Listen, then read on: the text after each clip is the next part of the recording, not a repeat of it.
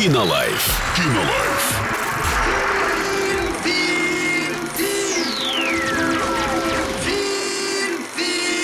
Кинолайф.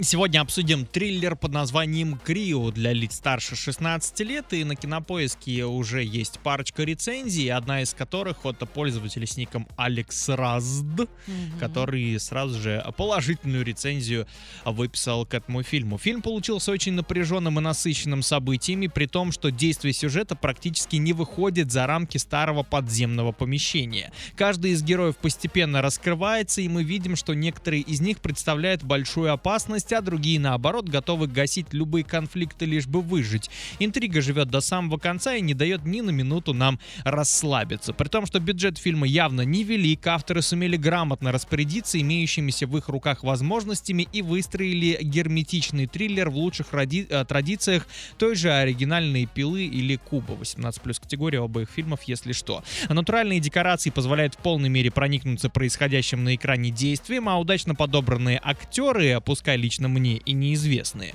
стараются по максимуму выкладываться в кадре, чтобы зритель ни на минуту не заскучал и не отвлекался по сторонам во время просмотра. Сходите, посмотрите в кинотеатре «Мир» и составьте свое мнение. Кинолайф. Кинолайф.